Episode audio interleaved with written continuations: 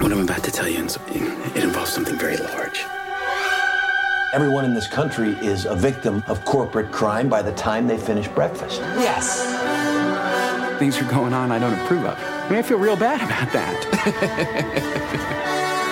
Corn goes in one end and profit comes out the other. Weird, right? It's not just lysine, it's citric, it's gluconate. There was a guy who left the company because he wouldn't do it. He was forced out. The gluconate guy, he's out of a job. Would you be willing to wear a wire? We need your help.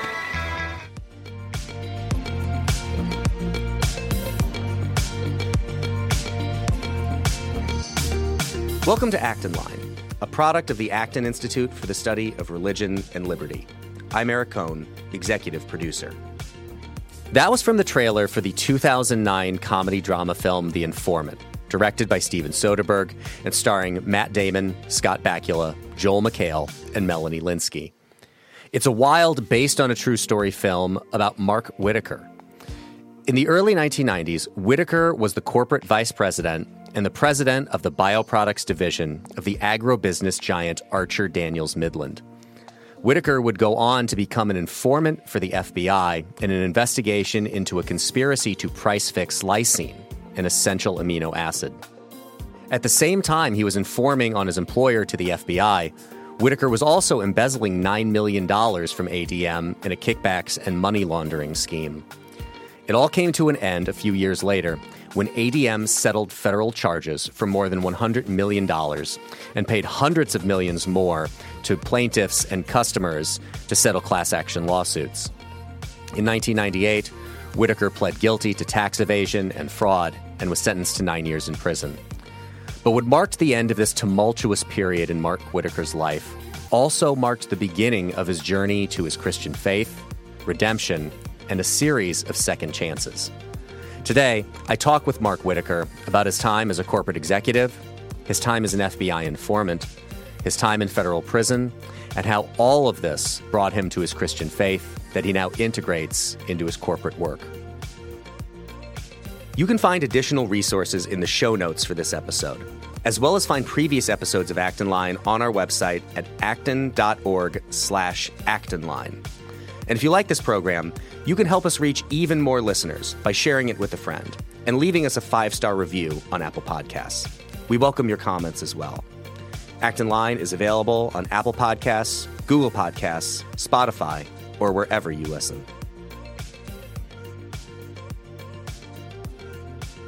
Mark Whitacre is an Ivy League PhD and the highest ranked executive of any Fortune 500 company to become a whistleblower in U.S. history and is responsible for uncovering the ADM price fixing scandal in the early 1990s.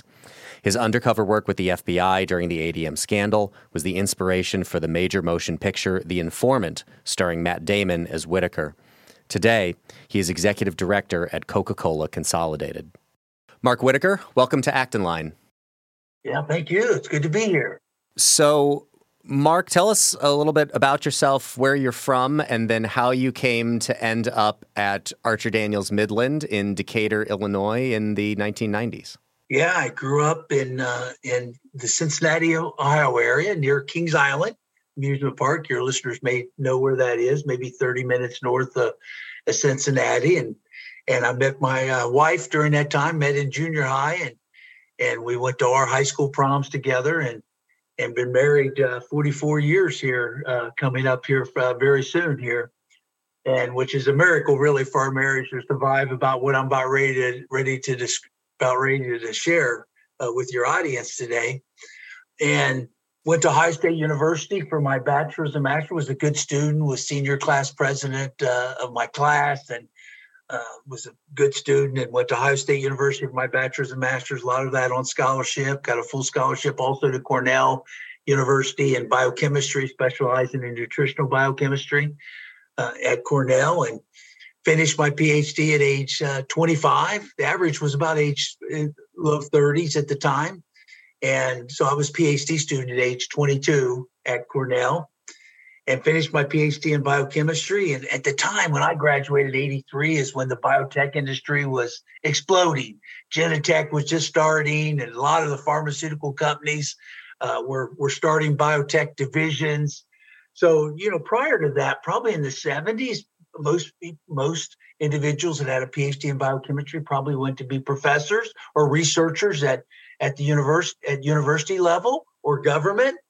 But at this time, it was very industrial and lots of corporate opportunities, and even to the point where most CEOs of biotech and pharmaceutical companies were PhDs in biochemistry more than they were MBAs.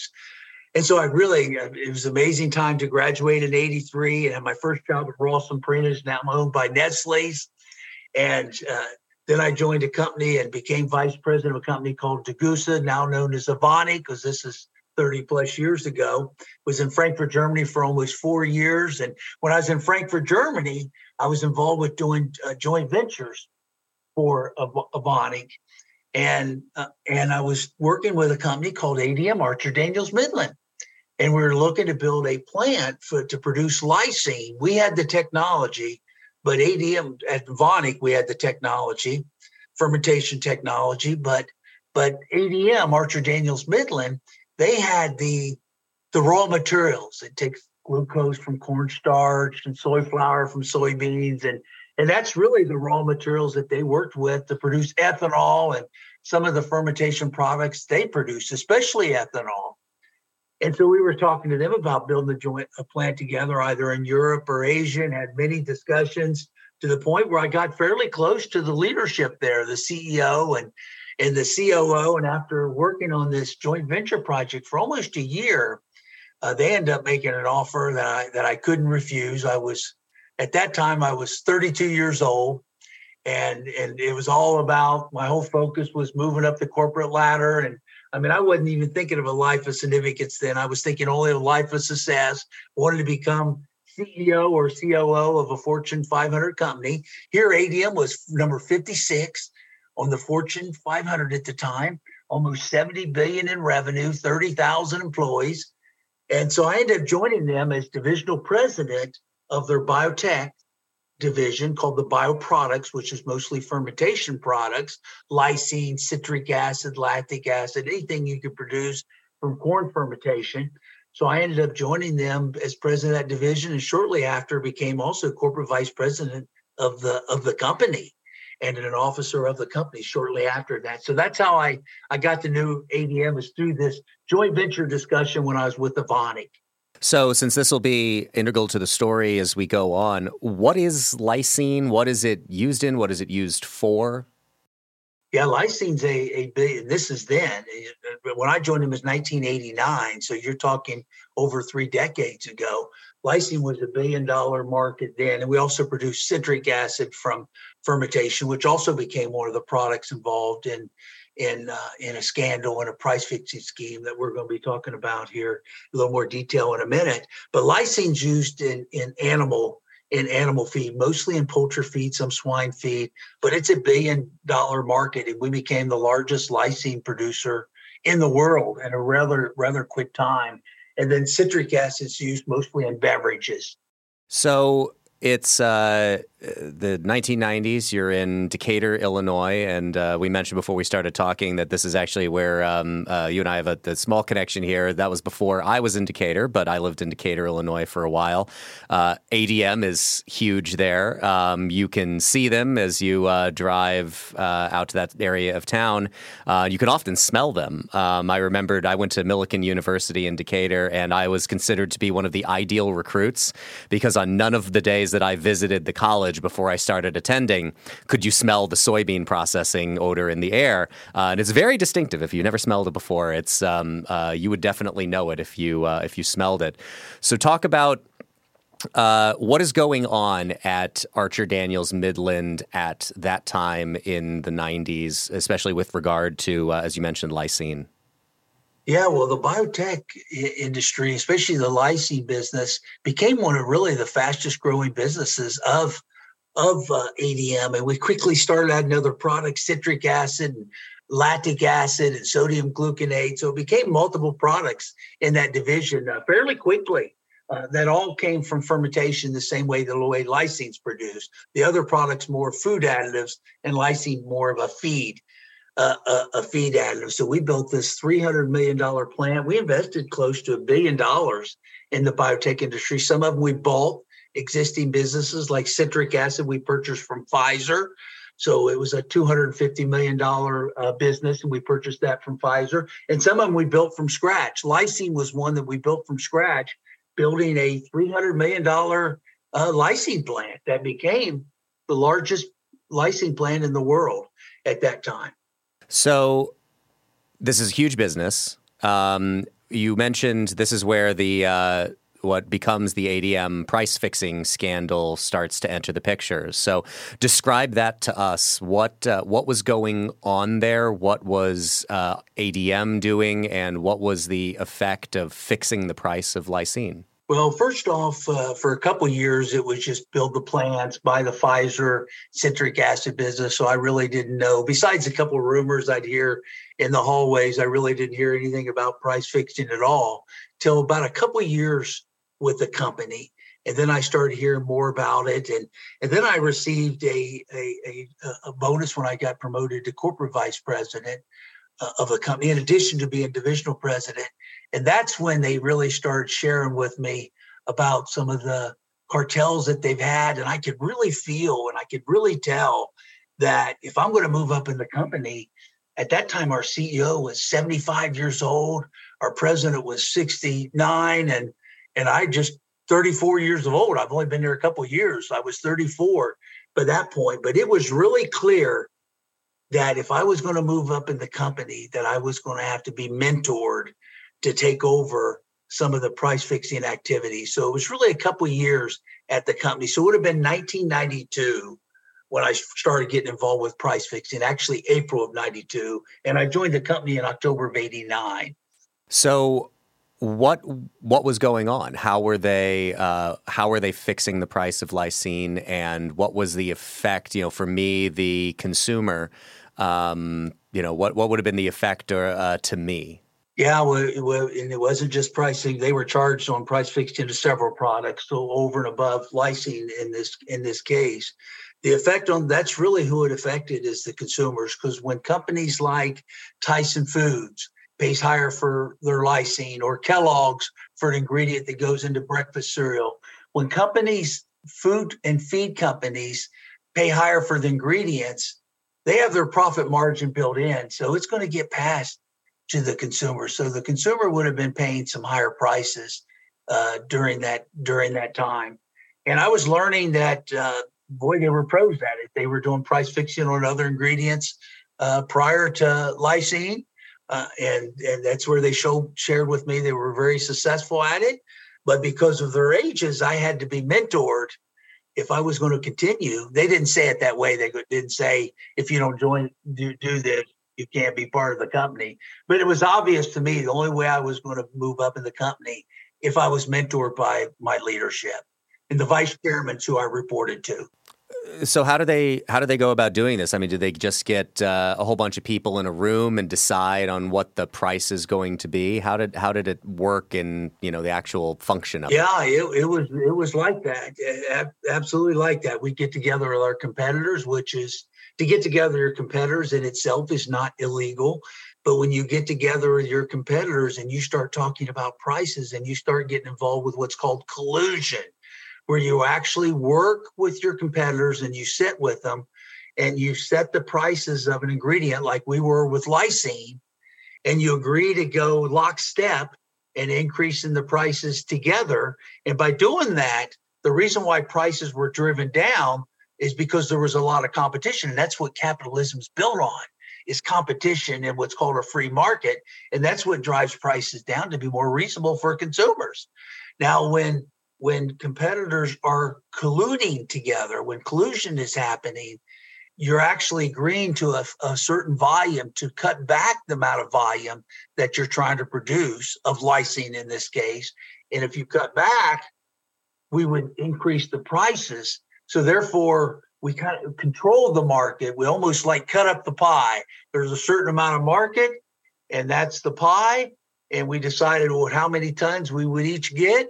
But in doing that, we would drive the price up. So it was worth having a, a, a let's say 10%, for example, lower volume of product that you're selling, but you have a price that's three or four times, three or four fold higher. I mean, lysine one time got to 60 cents a pound uh, when we were competing against each other. I mean, it was a bloodbath. And when the price fixing happened, it would get up to 250 to $3 a pound.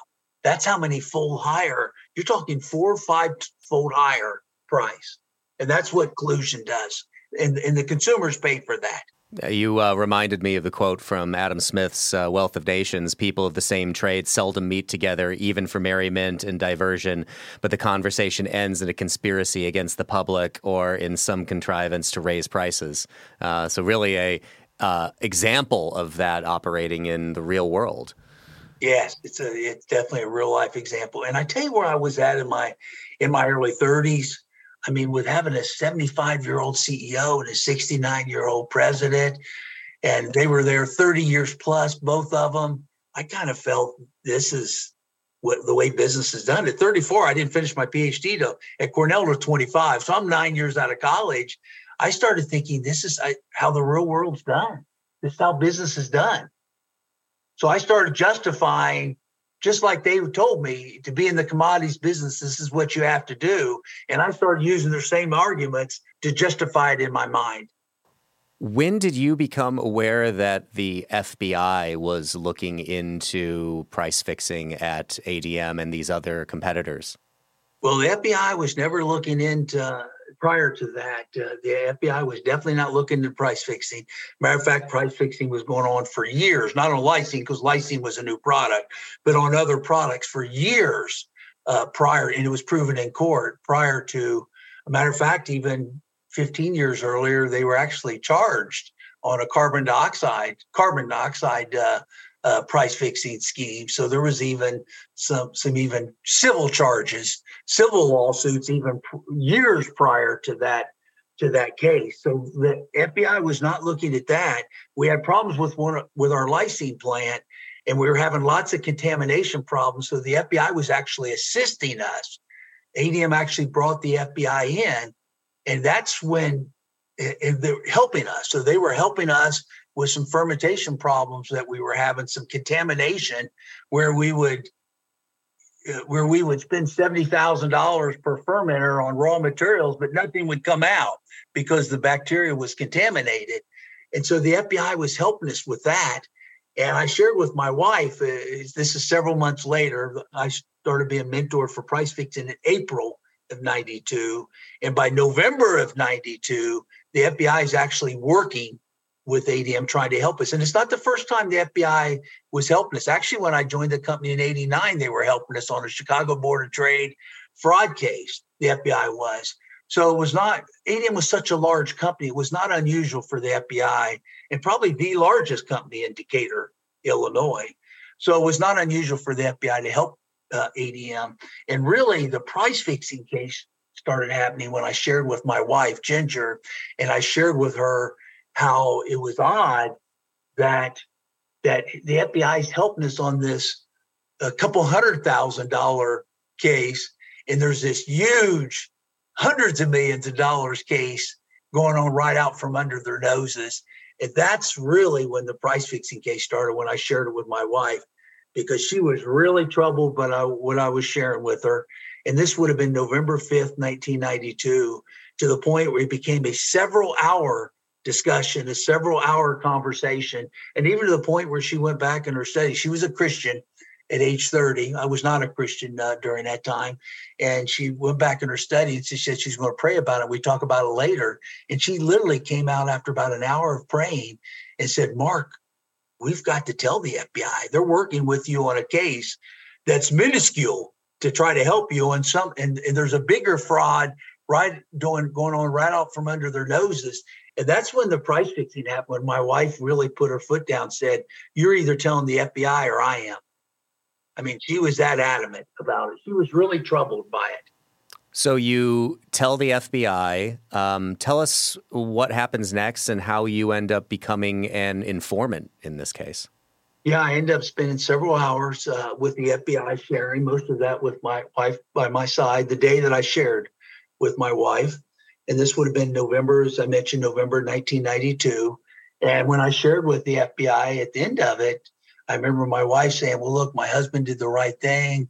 He can go home now, right? I mean, he's only involved something for a few months. It's been going on. Pricing's been going on there for years at, at ADM. So it's not something he started, not something he initiated. It's something he was brought into.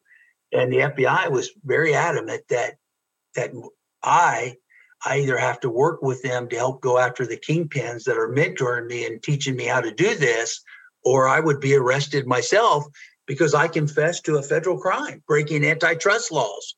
So that's the choice I really had to be arrested or work with the FBI. So you begin working with the FBI. What was that? Day. What was that experience like? What did you do? Uh, how long did it go on? Tell us about that period of time.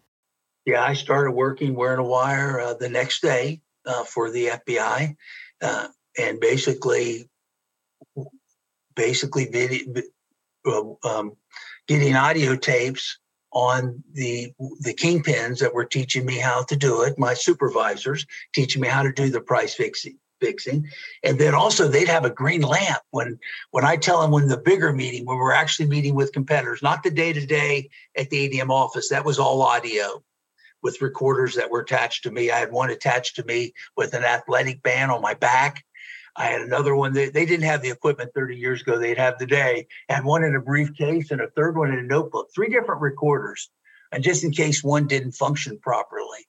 And so that was what I would do in the office to capture any price fixing discussion that was occurring in the office. But when the actual price fixing meetings happened, and there were several, sometimes a couple a month, I would tell the FBI where the meeting was going to ha- where it was going to be, they would have a green lamp that had a video camera because they wanted to show a jury what was going on, not just the jury to hear the audio tapes I was making. And they had a green lamp that had a video camera, and they had that have that placed in that room, in that conference room. They'd get a court order, get the green lamp in there, and they would be in the next room and to control the camera, but remote control, control the camera in that green lamp. And I tell you, it's amazing it always looked to me like a green lamp that looked like came from a yard sale. And this would be in, in hotels like the Four Seasons Hotel in Chicago. And this was in a Maui, Hawaii. And, you know, these five star hotels. And this green lamp looked like came from a yard sale. In some cases, they'd be seeing it two or three times a month, the co defendants. and I always wondered, uh, boy, they're going to notice this lamp. But in three years, they never noticed it. And I tell you something, it's something that shared me that really showed me clearly as an informant that greed blinds you. They did not see what was five feet in front of them after even three years of that green lamp showing up in multiple meetings. So, three years you spent as an informant uh, for the FBI on this case. Um, so, uh, bring us to the point there where you know the FBI, I guess, steps in and, and takes action. Um, and uh, if this is the right juncture, uh, tell us about how uh, you end up um, getting caught up in a legal case uh, as well. That's parallel to all of this. Yes. Well, what happened after a couple years uh, working with them? Literally within a few months of working with them, they had a full immunity agreement signed by the U.S. Attorney in Chicago, full immunity, never to be charged. Very appreciative. They would tell me, and they and they did a Discovery Channel documentary where they even expressed this clearly. The agents would tell me, said, "Mark, your life's in danger. If someone caught you wearing a wire, your life could be in danger. This is an international cartel involving hundreds of millions and over, over years, billions of dollars. So this is a serious case. People could be going to prison, which they did and your life would be in danger.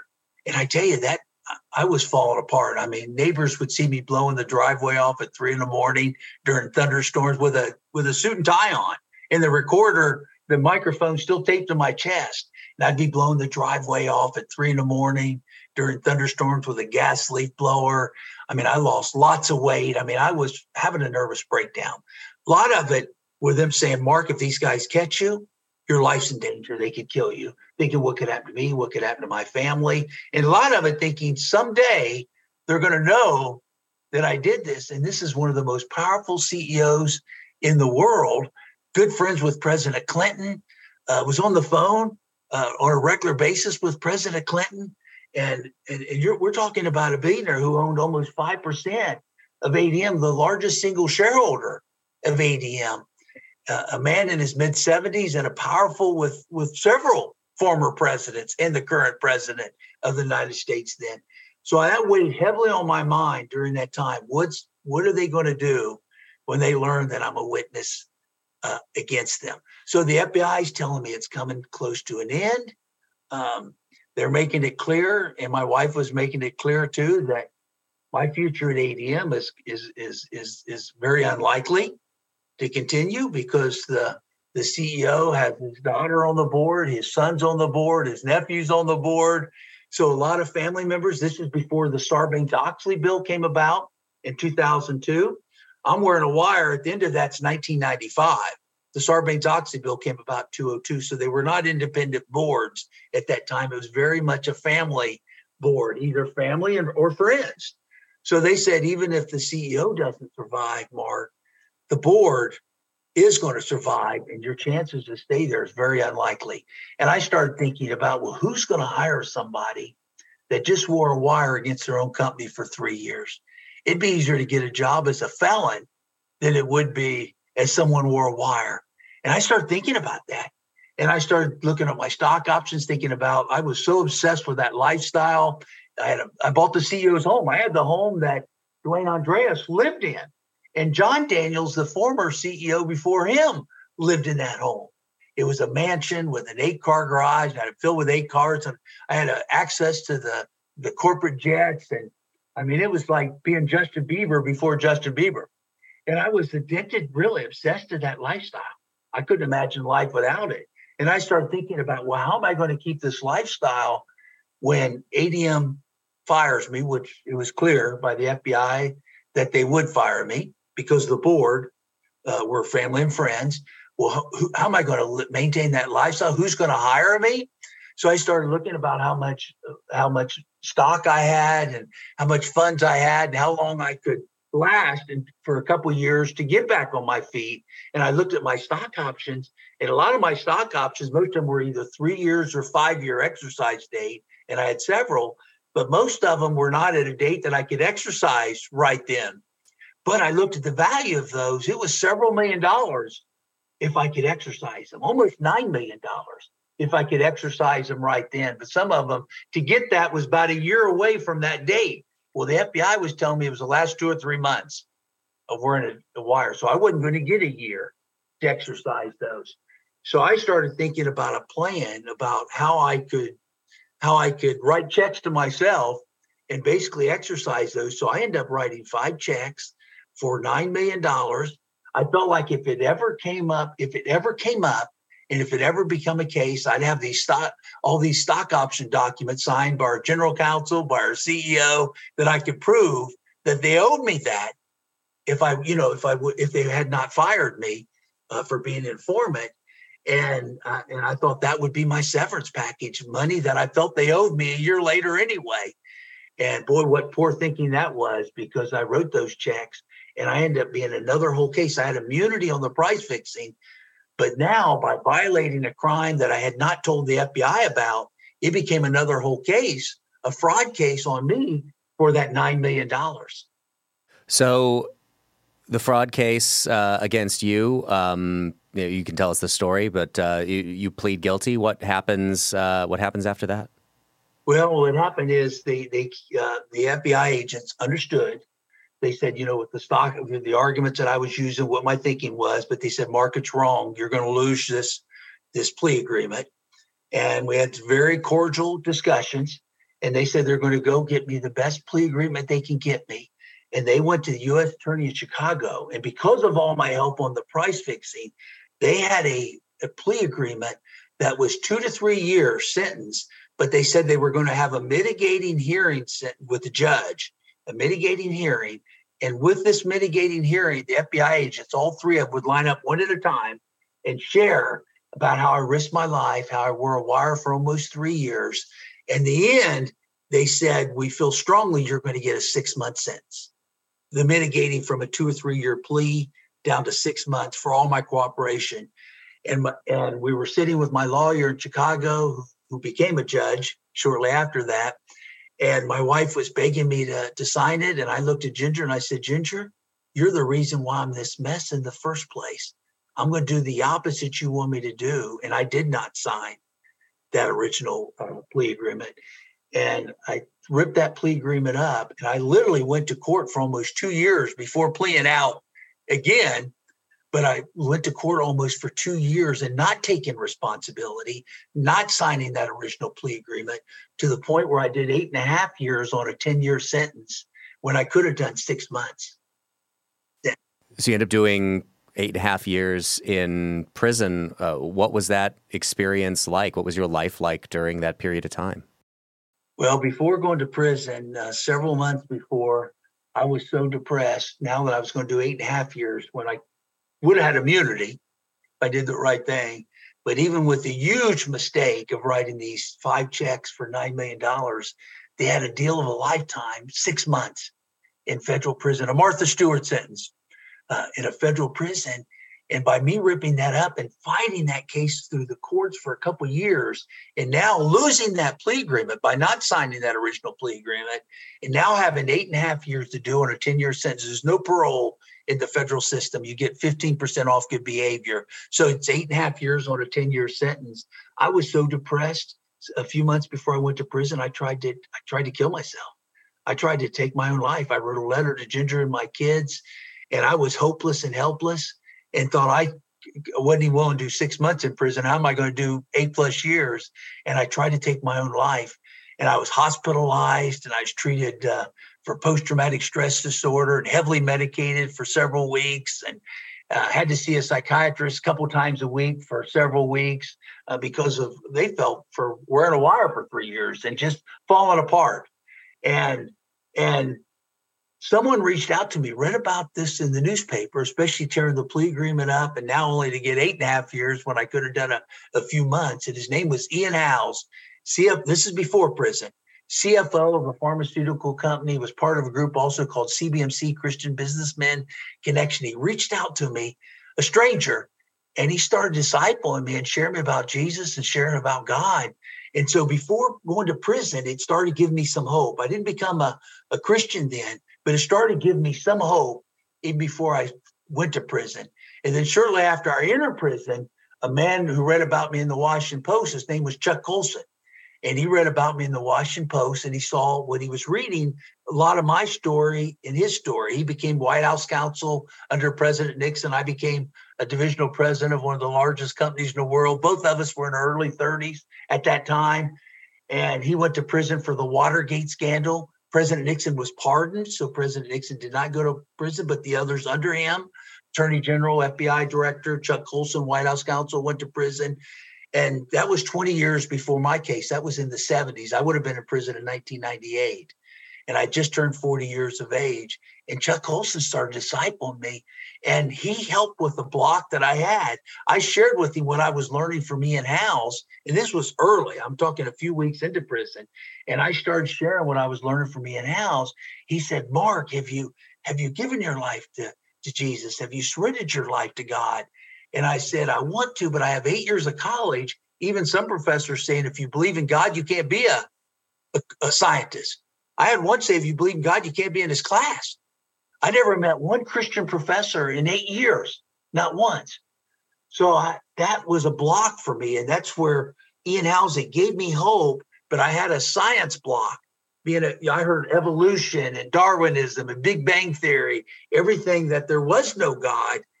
And I shared that with Chuck, and Chuck went to Brown University, uh, and I went to Cornell, and he had learned a lot of the same things in his college years. And he asked me, I'll never forget the question he asked me. He said, Mark, and this would have been a few weeks into my federal prison sentence in 1998. He said, Do you think there's a, a scientist that believes in God? And I said, No, I don't think there's a PhD scientist that believes in God. And he started showing me proof after proof, evidence after evidence, and disciple me. Some of the best scientists in the world that believe in God, and the universities never shared it. Even Albert Einstein wrote an article that only God could create the universe and God could create man. And Sir Isaac Newton wrote as much about Jesus as he did about science. And Francis Collins, who discovered the human genome, is a Christian. None of those, and I could name a dozen more, and none of those were ever shared at the at the university level for me. What did uh, what did Chuck Colson's friendship mean to you? Oh, it meant it meant everything. Chuck Colson was like a father to me and discipled me and and mentored me and especially helped break that science block, showing me some of the uh, best scientists in the world that believe in God, but that was never shared at university. And I became a Christian in, in June of 98. I was only three months into prison. And I became a Christian after so much evidence I saw. I thought, well, how can you be a PhD scientist and not believe in God after the evidence I saw? And I became a Christian. It became life changing. Even in prison, almost to the point I can tell you, it's like I became a free man in prison. And after earning with bonuses and stock options and base salary, end up being it ended up being seven figures each year. And I was there almost seven and a half, almost eight years. I was $20 a month for eight years in prison. And they became some of the most productive years of my life. I helped with the education that I had. The education department would have me help inmates get their GEDs. Some inmates, they had a free program through Ohio University in Athens, Ohio, not Ohio State, but Ohio University. And I helped them get their, their two year degrees in college. And I tell you, for the first time in my life at age 40, I was helping someone else besides myself. And I learned how, how rewarding it was to help other people. And they became some of the most productive years of my life. We're in federal prison at $20 a month. You're released from federal prison in December of 2006. Uh, tell us about your life since then yeah, I've been it's heading almost a couple decades. I got out at uh, 49 years of age. I'm 66 now as of uh, this month. So it's heading on a couple decades. And Cornell University, uh, uh, one of those professors became a Christian. And he introduced me some biotech and pharmaceutical companies when I was in prison. And one of them, a Christian CEO, started visiting me in prison, had me evaluate their patents, their strategic plans, and just to keep my mind active back in in in the biotech world. And it was very productive at a time you're in prison to be able to do that. And and he was a christian and he hired me literally the day i got out in december of 06 and 17 years ago. And he hired me. As soon as i got out i started off like the level of college. Eventually i became uh, a coo of that company. I'm still on their advisory board still today of that company. And i was coo for almost a decade in that company and then I joined CBMC, the very group that reached out to me right before Chuck Colson that started sharing the gospel uh, with me and started introducing me to God, planted that initial seed. Chuck Colson watered it, but uh, CBMC planted that seed. And I joined them and as national director for four years. And then I became their COO for four years. And then for the last four years, I've been with Coca Cola Consolidated, uh, the bottling company, not Coke in Atlanta, but we're the largest bottler in America. And our purpose statement at Coca Cola Consolidated is our only purpose to honor God in all we do by serving others, pursuing excellence, and growing profitably. We have a chaplain in every plant, 102 plant sites, over 100 prayer groups and Bible studies. And I lead all that, all that faith integration for Coke Consolidated. And it's just a, a miracle to work at a large company, but this time doing it God's way 30 years later compared to doing it my way when I was involved in price fixing and trying to climb the corporate ladder. And I mean, the last couple decades since I've been out have been have been the most rewarding years of my life by by integrating faith and and and really following God's lead instead of my lead. My lead was a train wreck. I mean, ended up in prison and prison for eight and a half years and attempted suicide and wearing a wire for three years and in turn, God gave me a second chance. And now at a large company again, I'm vice president of culture and care, integrating faith at work. And we also have T Factor where we equip over 3,000 leaders just this year in nine different events. Christian leaders, how to integrate faith in their work, how they can see their work as a ministry. You don't have to go very far to find someone that don't know God. Uh, it, sometimes it's across the hall. You don't have to go to Haiti or South Africa. I have great admiration for the ones that do go on mission trips, but it's a mission trip right where we work. And, and I'm able to do that day in and day out at a company with 17,000 employees. Uh, so, yeah, it sounds like you had um, what people would probably perceive as you know you're in prison at one of your lowest moments. You have uh, people who are coming to you and really offering you second chances um, who didn't need to do that. Yeah i mean chuck colson was a very busy man ceo of prison fellowship. He was also breakpoint radio had millions of listeners uh, Paul Willis, CEO of Cypress Biotech, had many things he could do besides visit me in prison, starting almost my last seven years of my sentence. So he came fairly early into my sentence for me to review uh, and assist in, in what they were doing at Cypress Biotech. And, and Ian Howes, who first reached out to me from CBMC, CFO of a pharmaceutical company.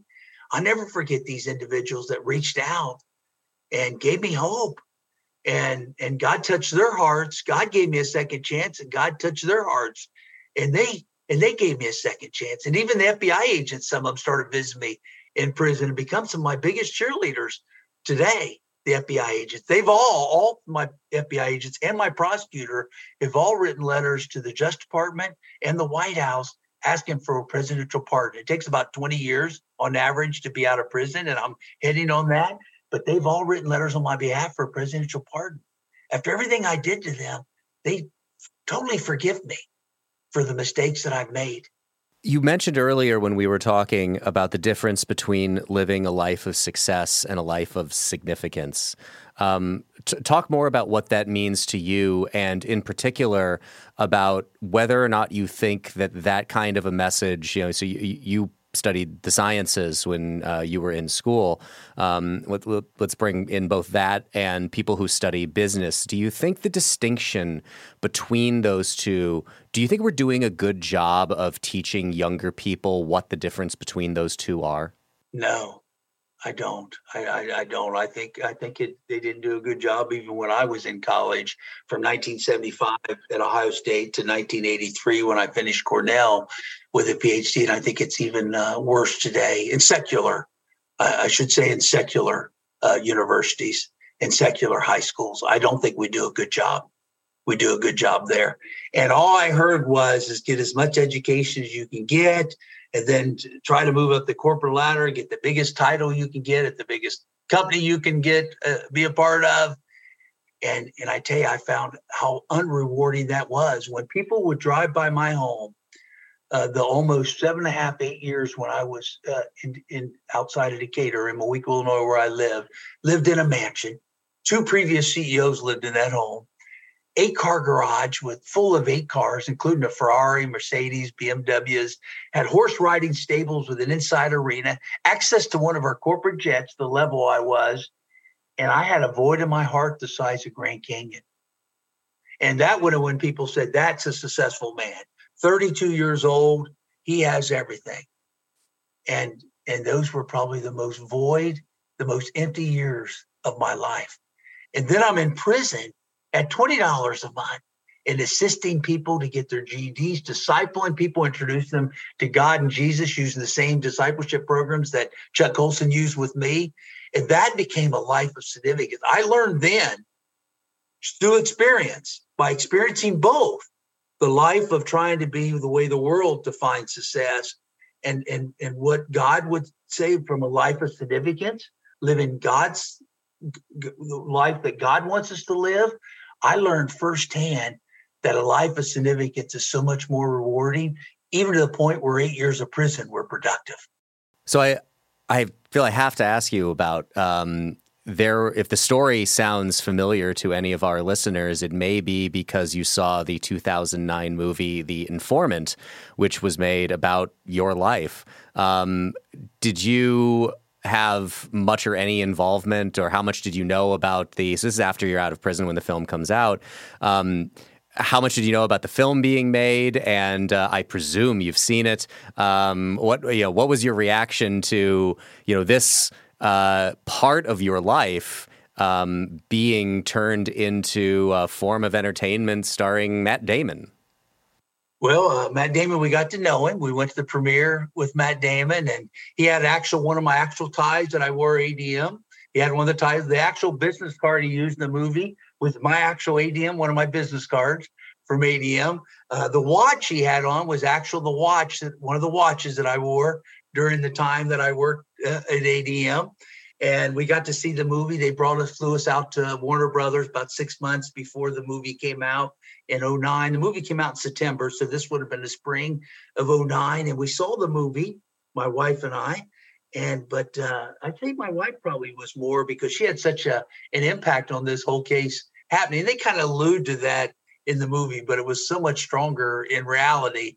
That case wouldn't have happened without her. And they didn't show any of her faith. They didn't show any of my faith uh, after you know prison. It kind of ended kind of when I got out of prison, so it it really misses the last 25 years uh, of my life, and and and so it kind of missed the whole faith journey. And it was kind of comical. It was like Ocean's 11, Ocean's 12, which he's the same director. And so my wife said, uh, I remember her telling one of the Warner Brothers attorneys as we're walking out, she said, I really couldn't relate. She said, it's entertaining, a good movie, but she said, I really could, re- could not relate to that being our life.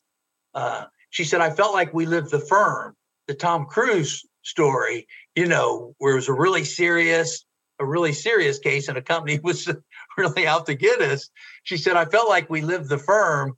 Uh, and I didn't, she said, I didn't feel like, so I would say that we felt like really the movie didn't relate to how they even, they filmed a suicide attempt. They took it out because they felt like it didn't fit a comedy. They filmed the the blowing the driveway off at three in the morning, but they also felt like that was leading to a suicide attempt, so it was too serious. So they took it out. Some of the best parts they filmed, I think, would have been better leaving in. So we were able to see those parts they filmed, but they were not in the in the final uh, the final movie. The FBI was so upset with the movie, they did a documentary in Decatur called Undercover on Discovery Channel and that's on my website, markwhitacre.com. That came out after the movie because the FBI wanted a, a, legacy on the case. That's the three real FBI agents in that documentary, all retired so they could talk openly.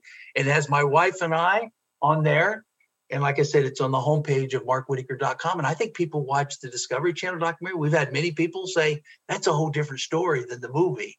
And it's not that the documentary has our faith journey, it's just about the case. But I think it shows it in a more serious manner.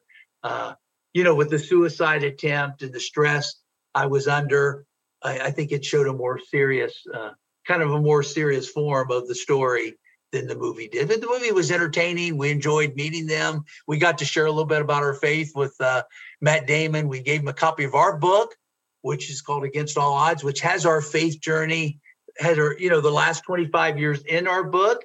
So, you know, we got to share a little bit of our faith journey with him and his wife, Luciana. Did Matt Damon at least get the mustache right in the film?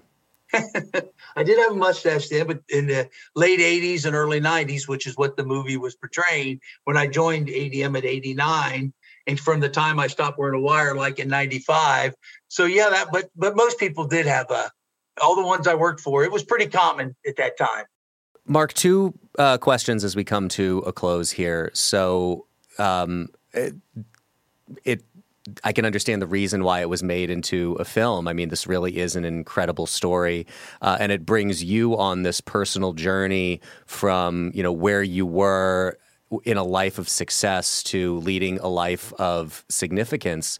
Um, I think most people's or a lot of people's reaction to hearing a story where someone spends eight and a half years in prison would be to say, you know, you. Um, you have a lot of regrets in your life. Do you regret any of uh, what's transpired in your life? Oh, absolutely. Uh, I mean, I look back. There's not a day go by that I don't look back and think about what my wife, my wife and kids still love me today. And I'm married 44 years. I mentioned here in a couple weeks for them to stay through me and with me and love me today is a miracle of God.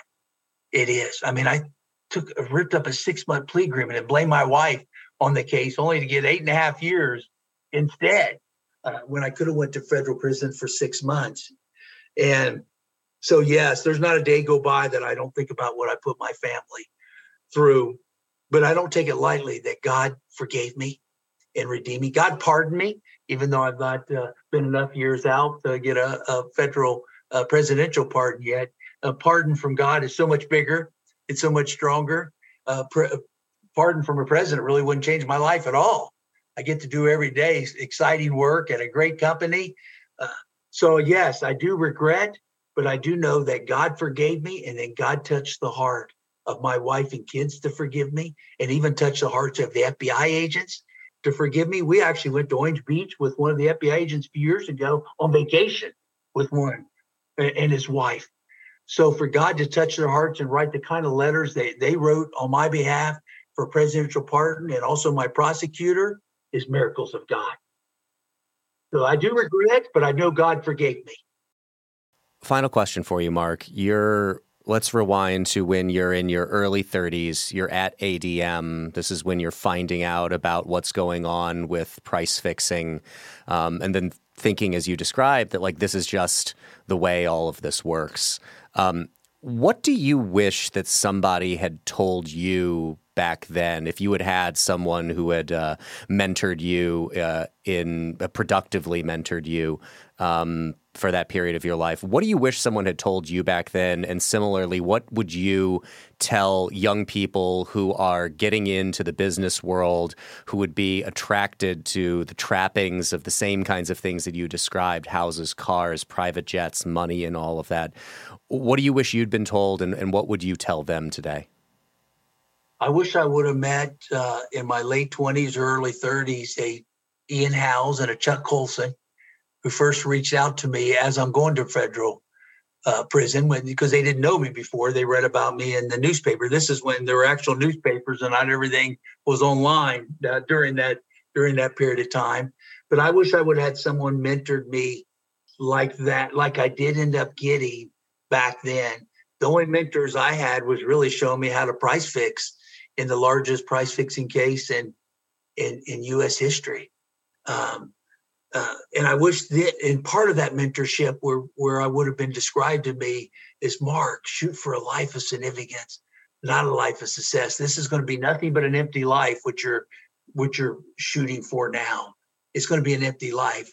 I, you know, I experienced that, but I wish I would have been told that before like the mentors that I have in my life now. And I do have a chance to mentor lots of young people in our company and also outside of our company. I've maybe mentored two in federal prison, uh, like Chuck Colson and Ian Howes did me. And I share that message with them. And I share a lot about God. I wish I would have had the same discipleship about God and even breaking down the science block that I had that ended up happening in prison. I wish that would have happened much earlier in, in my life where I saw that there are scientists that believe in God. It just wasn't shared with me at the universities that, that I was at. That so I didn't even know about a life of significance versus life of success. And I wish I would have had that message a lot earlier. Mark Whitacre is an Ivy League PhD and the highest ranked executive of any Fortune 500 company to become a whistleblower in U.S. history and is responsible for uncovering the ADM price fixing scandal in the early 1990s. His undercover work with the FBI during the ADM scandal was the inspiration for the major motion picture The Informant, starring Matt Damon as Whitacre.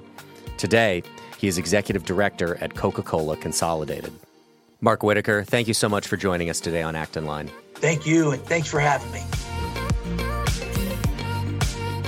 As always, thank you for listening.